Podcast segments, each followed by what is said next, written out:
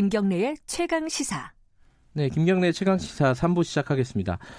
어, 한한 달 전쯤에 뉴스가 많이 됐던 부분입니다. 어, 국군 정보사령부 어, 소속 현직 군인이죠. 두 명이 어, 탈북 여성을 장기간 상습적으로 성폭행했다. 이런 의혹이 제기가 됐습니다. 그래서 수사를 하고 있는데 여러 가지로 뭐 군의 대처라든가 이런 부분들을 짚어야 될 부분들이 있는 것 같습니다. 이 탈북 여성의 어, 고소를 대리하고 있는 전수미 변호사 화해평화 연구소 소장이십니다. 전수미 변호사 모시고 관련된 얘기 좀 여쭤보겠습니다. 안녕하세요. 네, 안녕하세요. 전수미 변호사입니다. 네. 어, 이게 뭐 그러니까 아침에 이렇게 막그 디테일하게 얘기하기가 좀 쉽지 않은 범죄이긴 한데 어찌 됐든 간에 지금 어, 이 뉴스를 모르시는 분들도 있을 거예요. 제가 앞에 간략하게 한 줄만 설명해 드렸는데 조금만 조금만 디테일하게 뭐 설명을 해주세요. 어떤 사건이었는지. 네, 이 사건 그 탈북 여성분은 이제 북한에서 그 무기 연구소에서 일을 하시는 좀 그 핵심 아, 인물이셨어요. 연구원이었군요. 네. 예. 근데 아무래도 북한의 핵심 기술을 알고 있는 분이다 보니까 정보사령부 군인들이 네. 이제 이분한테 정보를 얻기 위해 접근을 했고 그래서 업무상 그 필요한 정보를 취득하면서 피해자를 네. 계속 지속적으로 감독을 해왔습니다. 네. 피해자에 대해서 이제 정보가 필요할 때마다 수시로 불러내고 이제 술자리를 가졌었는데요. 네. 이제 문제는 바로 사건이 2018년 5월에 이제 술에 취해서 정신이 잃은 피해자를 인근 모텔로 데려가서 중강간을 하였고 그 이후에도 1년이 넘는 기간 동안에 계속적으로 성착취를 하면서 음. 가늠하면서 그 성병까지 전염을 시켰습니다. 네. 심지어 가해자는 자신이 그 배우자와 자녀까지 있는데 미혼이라고 숙이고 그를 임신까지 두 번 시키고 낙태도 두 번이나 하도록 종용했고요. 가해자가 전체 두 명인데 다른 한 명은 이런 자기 부하가 이러한 범죄를 저지르고 있는 것에 대해서 알면서도 이거를 계속 방관을 해왔고 네. 또 취한 피해자를 저 만나서 집에 발해준다는 핑계로 집에 데려가 가는까지 한 사건입니다. 어 이분이 피해자분은 언제 한국에 온 거죠?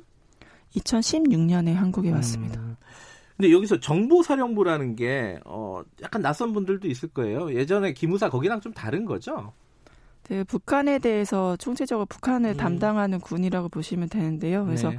그 한마디로 국정원에는 이제 정보 요원들이 있듯이 군에도 이제 북한에 대한 정보를 수집하고 관리하는 음. 곳이 있거든요. 그런 네. 성격이라 보시면 됩니다. 말하자면 북에서 넘어온 어떤 핵심 연구원에게 정보를 취득하라고 했더니 범, 엉뚱하게 성범죄를 저질렀다 이런 네, 거잖아요. 네, 그죠? 맞습니다.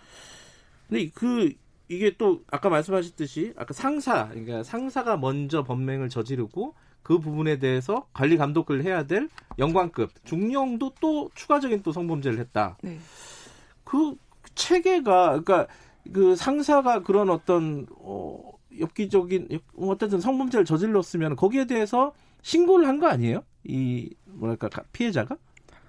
그러니까 우선 피해자가 온 배경이 북한인데요. 네. 북한과 남한이 다른 게 예를 들어서 그 강간 것만 보, 북한의 형법상 강제 추행죄가 우선 없고요. 어 그래요? 예, 없습니다. 그리고 음. 북한에는 그 강간으로 한국에서는 대한민국에서는 대, 강간으로 처벌되는 건수가 3만 5천 건이 한 해. 네. 근데 북한은 강간으로 처벌된 건수가 5건 미만입니다.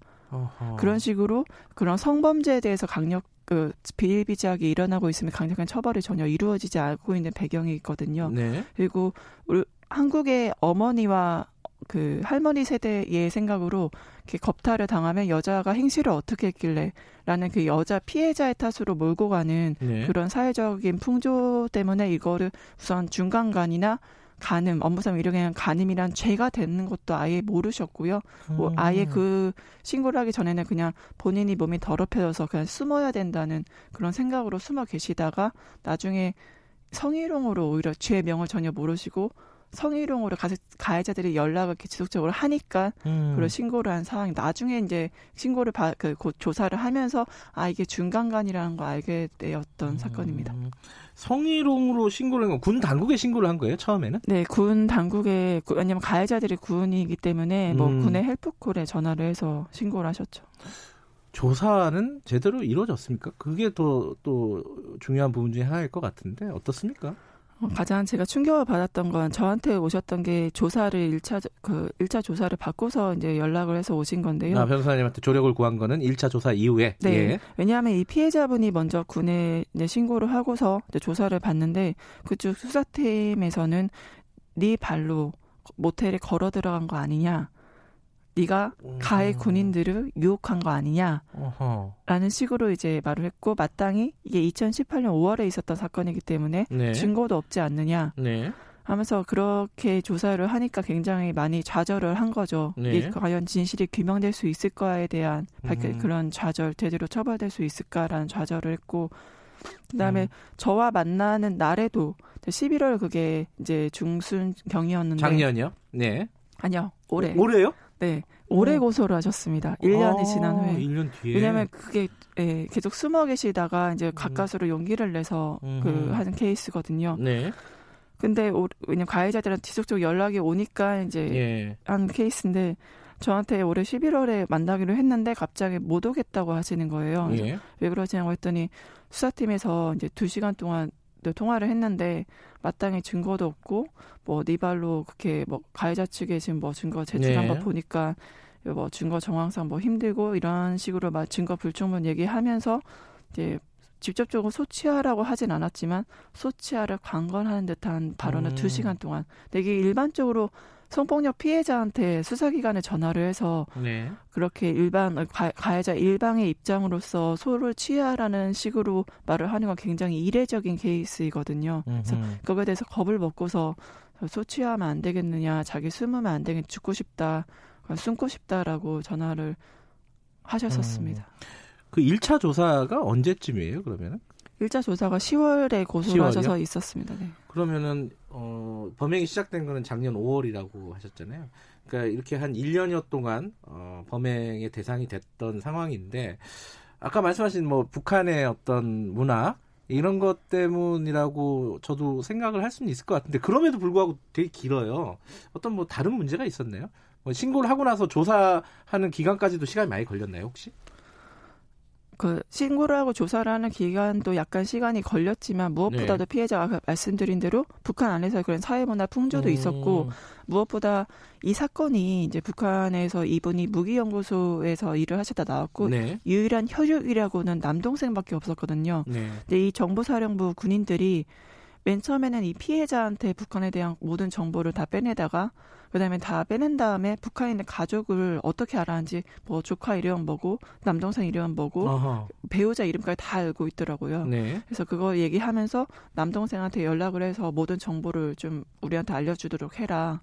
음. 해주 그거를 하다가 정치범 수용소에 남동생이 걸려서 갔거든요. 어허. 알려주다가 그러니까 이 모든 상황들이 우선 1년 동안 장기적 성착취도 있었지만 이 군인들이 나는 북한의 보위부장을 너무 잘 알고 있다. 음. 북한 우리가 북한에 대한 모든 정보를 다 알고 있고 남한에서도 이렇게 위력이 있다라는 거 계속적으로 그거를 음, 음. 주입을 시키고 실제로 북한에서는 군의 위력이 엄청나니까요. 네. 그러니까 그런 본인의 위력을 계속 과시하면서 심지어 남동생이 뭐 기차에서 내리니까 어 남동생 분만 기차에서 내렸어 이런 걸 바로 알려주고 나중에 확인해보니까 정말 방금 기차에서 내렸었고 이런 것들을 북한의 내부 상황들 너무 쏙쏙들이 잘 알고 있고 가족에 대해 다 알고 있으니까 굉장히 공포심을 가질 수밖에 없었던 거죠. 음. 그 정치범 수용소에 또 들어가니까 유일하게 빼낼 수 있는 사람이 이 사람들밖에 없다라는 네. 생각 때문에라도 더 이 사람들을 뭐 바로 고소하거나 그 위력을 가진 사람들을 계속적으로 협박하고 위력을 보여줬는데 음.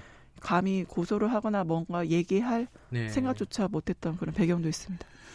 그 탈북 그 민들 어 이분들이 지금 말씀을 들어보니까 굉장히 취약하네요. 일단은 어, 북에 이제 가족들도 있고 그리고 남한에서도 조력을 부탁할 수 있는 사람들이 없잖아요. 인적인 네트워크가 없으니까 이런 이런 사람들을 범행 대상으로 예를 들어 범죄 정보 당국에서 이렇게 삼아 버리면은 이게 뭐 방법이 없을 것 같은데요. 이 피해자 입장에서 생각을 해보면은 이거 어떻게 해야 되는 겁니까 이거는?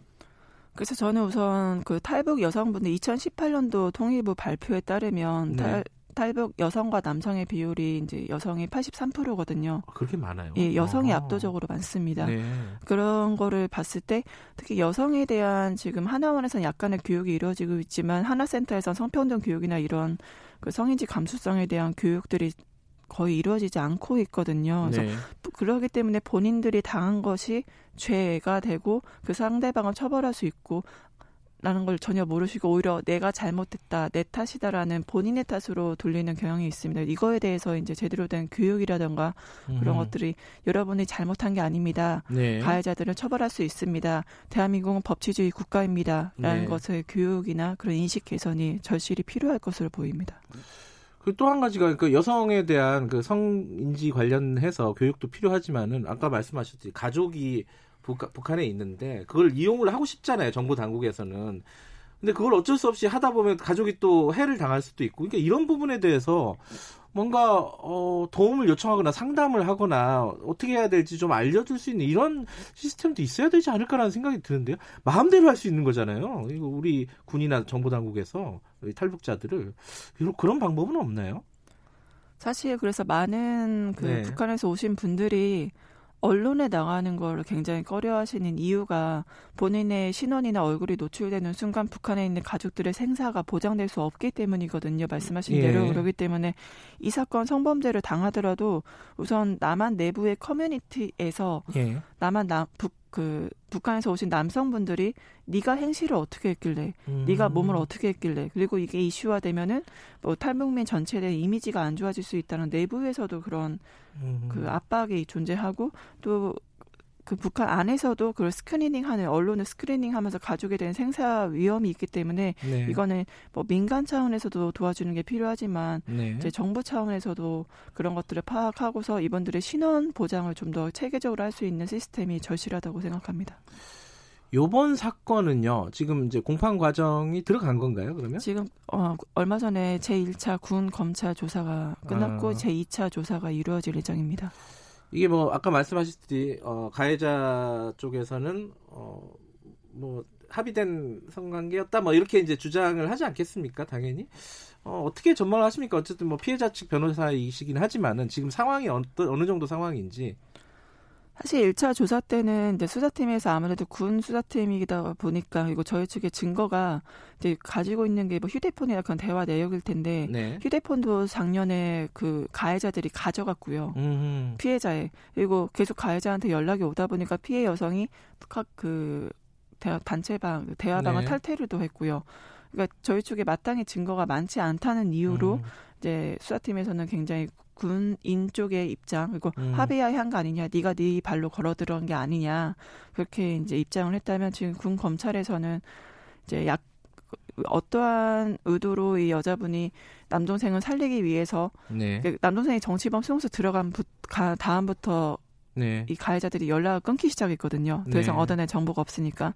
근데 피해자 다음이란 거를 강조를 해서 왜 그러면은 그렇게 당했는데도 계속 연락을 했느냐를 강조를 음. 했다가 어떠한 마음으로 남동생을 살리기 위해서 어떠한 마음으로 연락을 했는지를 이게 진술함으로 인해서 군 검찰에서는 음. 좀 공정한 판단을 할 수 있지 않을까라는 약간의 기대가 있습니다. 그 피해 여성께서는 그러면 지금 어, 건강이나 이런 부분들은 어떻습니까? 굉장히 많이 안 좋습니다. 우선 네. 잘 아시겠지만 가해자들이 계속적으로 1년 동안 성적으로 착취를 하면서 성병을 굉장히 강한 성병을 옮기기도 했고요. 음. 성병을 이거에 대해 항의를 하자 남한에서 군인들은 이런 성 대접을 접대를 해야 된다. 그런 식으로 해서 굉장히 대한민국 공무원이나 군인에 대한 그런 명예를 실추시키기도 했거든요. 그렇게 잘못된 음. 인식을 할 수 있도록 네. 성병을 강요시키기도 하고 또 임신을 하니까 두 번이나 낙태를 종용하기도 하고 네. 사실 여성으로서는 앞으로 추후에 이제 뭐 가정을 꾸려나가나 그런 걸도 굉장히 두려워하세요. 자기가 다시 아기를 가질 수 있을까? 음. 내가 결혼할 수 있을까? 몸 상태가 전반적으로 그래서 굉장히 음. 낙태를 두 번이나 했기 때문에 그러면 출산을 두 번 한 거거든요. 제대로 된몸 간호나 그런 것도 받지도 못했고 치료비라던가 모든 걸 본인이 다 떠안았어요. 음. 그래서 굉장히 지금 상태가 안 좋으신 상태. 무엇보다도 심리적으로 굉장히 많이 불안하시고 몇 번이나 자살 기도도 하시면서 굉장히 많이 불안하신 음. 상태입니다. 그 가해 남성들은 뭐 직무에서 배제된다거나 이런 조치들은 이루어졌나요?